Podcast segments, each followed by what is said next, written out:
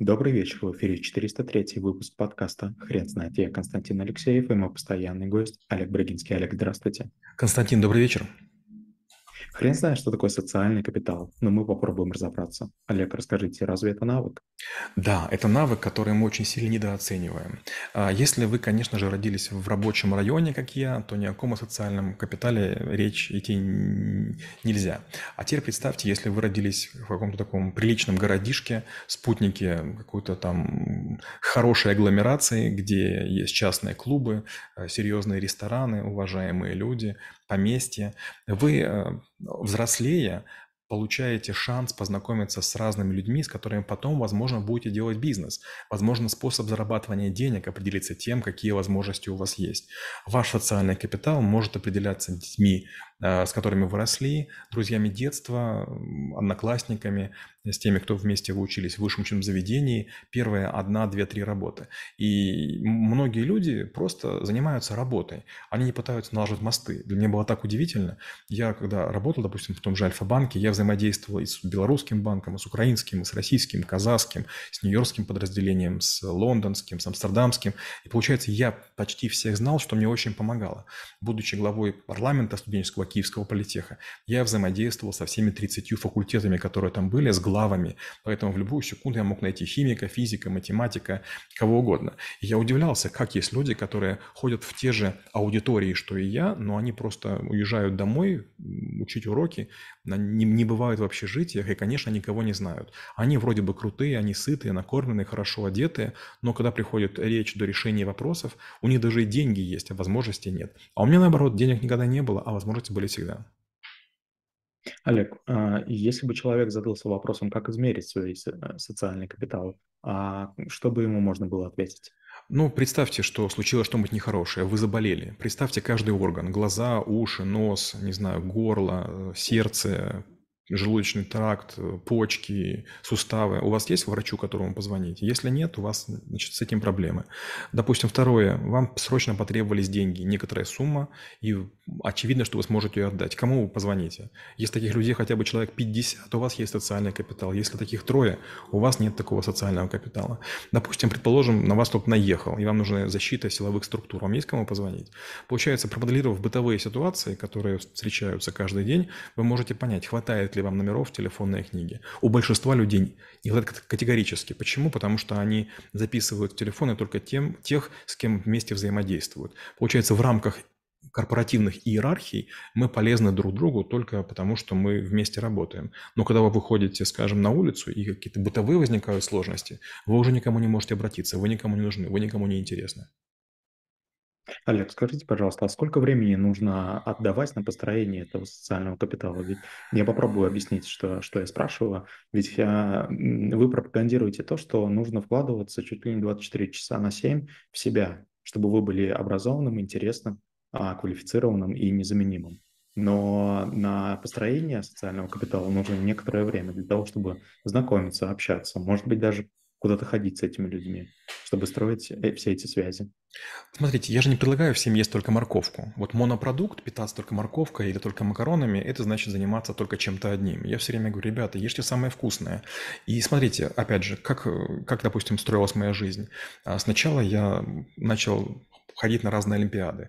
Хожу на олимпиады, на городские, на районные, на областные, на республиканские. Я все время нахожусь в кругу людей, которые гоняются, да, то есть среди, лучших. Дальше, потом я начал ходить в кружок туристический, ритм. И получается, мы ходили, мы зашли во все горы Советского Союза. Это было очень далеко. Памир, Тяньшань, Урал, Карпаты, там все что угодно. И опять же, с кем я там встречался? С теми людьми, у которых э, было, была возможность путешествовать, правильно?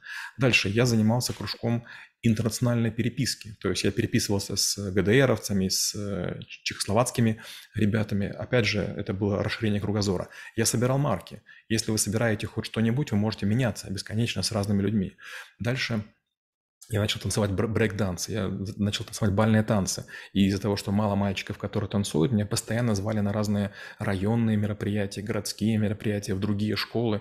И каждый раз это были новые контакты. Записывали мой телефон, я записывал контакты. Кто помнит меня со школы, он помнит, что у меня всегда было 2-3 блокнота. Один – это были формулы. Я все время гонялся за формулой. Второй – это лайфхаки я собирал. А третий – были телефоны. Ко мне очень часто обращались пионер-вожатые, учителя и говорили, Олег, а ты не знаешь, там, допустим, в Чернигове кого-то, может, монитор отремонтировать, а ты не знаешь, там, у кого можно программу посмотреть, там, открытого урока, там, не знаю, по биологии. Я говорю, я не знаю, потом зав кафедрой. Как зав кафедрой? Я говорю, ну как, я у него был на Олимпиаде, я первое место, скажете, что вы от меня, как бы, а мне там 5 лет, ой, пятый класс или шестой класс, а прям это такая стоит женщина взрослая, которая там лет 40, и она не может этого сделать, а я могу. Да, это очень впечатляющий путь длиной в жизнь. Олег, а подскажите, пожалуйста, человеку, как строить этот социальный капитал, которому, допустим, за 30, и он, э, ну, грубо говоря, ходит на спорт только на работу. Понятно. Смотрите, опять же простой вопрос. Я сейчас живу в России. Россия – это шестая страна, в которой я живу. И у меня не было социального капитала в России. То есть, пере, когда вы пересекаете границу, вы теряете социальный капитал. Мало того, сейчас, получается, между Украиной и Россией очень сильные э, ведутся действия боевые, и поэтому у меня только в Фейсбуке отписалось там какое-то гигантское количество людей. Но, к сожалению, то есть наступает какая-то история, от вас требуют точки зрения. И невзирая на то, что я не поддерживаю войну, многие думают, если я живу в России, значит, я негодяй. Поэтому нужно понимать, что в любую секунду по какой-то причине, по этнической, по национальной, по религиозной, может отвалиться любое количество друзей. Первое. То есть надо понимать, что будет и рост друзей, и будет падение. Второе.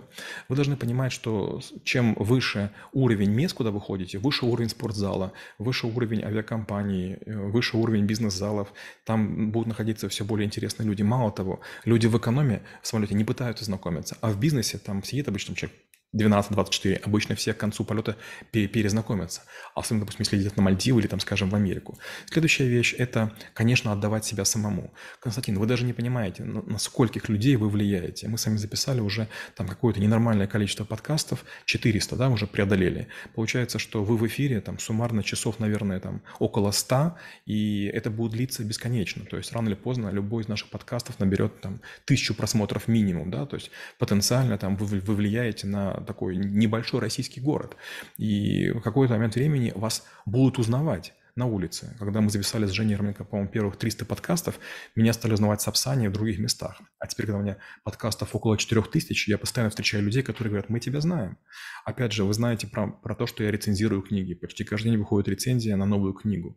Получается, что вы должны отдавать себя людям. То есть, если люди понимают, зачем вы им нужны, вы умеете стричь, вы рассказываете анекдоты, вы красиво рисуете, э, вы там готовы, там, не знаю, давать советы на какую-то тему. К вам будут тянуться люди. И из них некоторые будут вырастать. И они будут считать, будут считать, надеюсь, обоснованно, что вы им помогли. И поэтому, когда вы к ним обратитесь, вы не получите отказа. Олег, скажите, а вы не думаете, что сейчас доверие к окружающим, что является основой социального капитала, немного трансформировалось и люди, как минимум в России, они не очень идут друг другу навстречу. А меня это не сильно волнует. Понимаете, если вы будете думать о том, кого что заботит, то, честно говоря, вы не сможете сделать ни один шаг.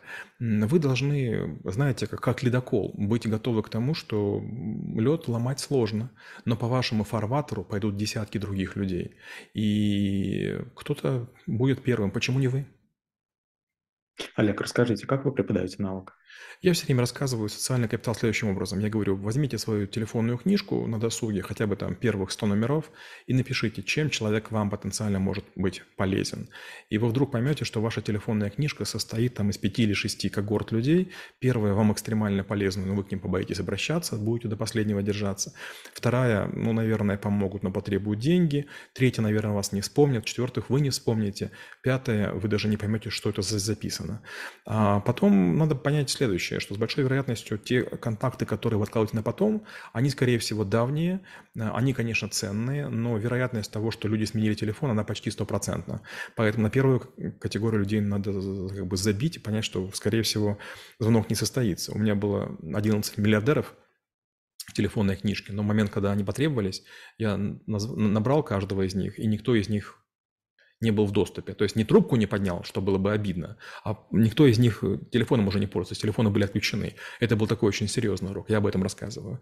Дальше я говорю следующем, что э, вам требуются контакты тогда, когда что-то происходит. То есть эта ситуация не плановая, она обычно экстренная, и времени на раскачку нет. И вы готовы потратить любые ресурсы для того, чтобы получить желаемый контакт. Если он у вас есть, вы можете рассчитывать на некоторую квалификацию и на, на разумность цены. Если нет, вам нужно кого-то просить, и вам потребуется второе или третье плечо для того, чтобы помощь состоялась. И это может привести к тому, что или вы умрете, или ваши родные, или будет какая-то необратимость. Это очень опасно. И третья вещь то, о чем вы сказали. К сожалению, есть много вещей, которые нужно делать каждый день. Каждый день. Мы, когда выходим из дома, мы похожи на рыцарей средневековых. Мы надеваем трусы, майки, сорочку, брюки, носки, ремень, там, обувь, берем свой портфель, там, ключи, телефон, куча всего. То есть мы берем свою кучу снаряжения. И нас это не пугает. То есть мы носим на себе много лишних вещей, которых никто не видит или которые мы не пользуемся. На всякий случай есть зонт или там носовой платок. То же самое социальный капитал. Мы должны все время зорко оглядываться и быть собирателями. А вдруг это полезно, а вдруг это интересно. Простой пример. А, как-то я шел выносить мусор, и вдруг смотрю, ремонтируют в моем доме на первом этаже кондиционера. Я подхожу к парню и говорю, а дайте телефончик. И записал телефон. А я по этому делу просто маньячу. То есть, если я вижу человека, который занимается делом, я записываю контакты. У меня есть куча таксистов из разных стран. И бывает такое, что я приезжаю там через 15 лет, звоню, он говорит, ты знаешь, я уже нет, значит, я кого-то пришлю выручает невероятно. И тут такая же история, тоже там через месяца два или три вдруг у меня забивается кондиционер. Я звоню парню, он приходит, все ремонтирует, и я вместо 6 тысяч плачу полторы, только потому что я не поленился записать номер, когда выносил мусор. Олег, спасибо. Теперь на вопрос, что такое социальный капитал, будет трудно ответить. Хрен знает.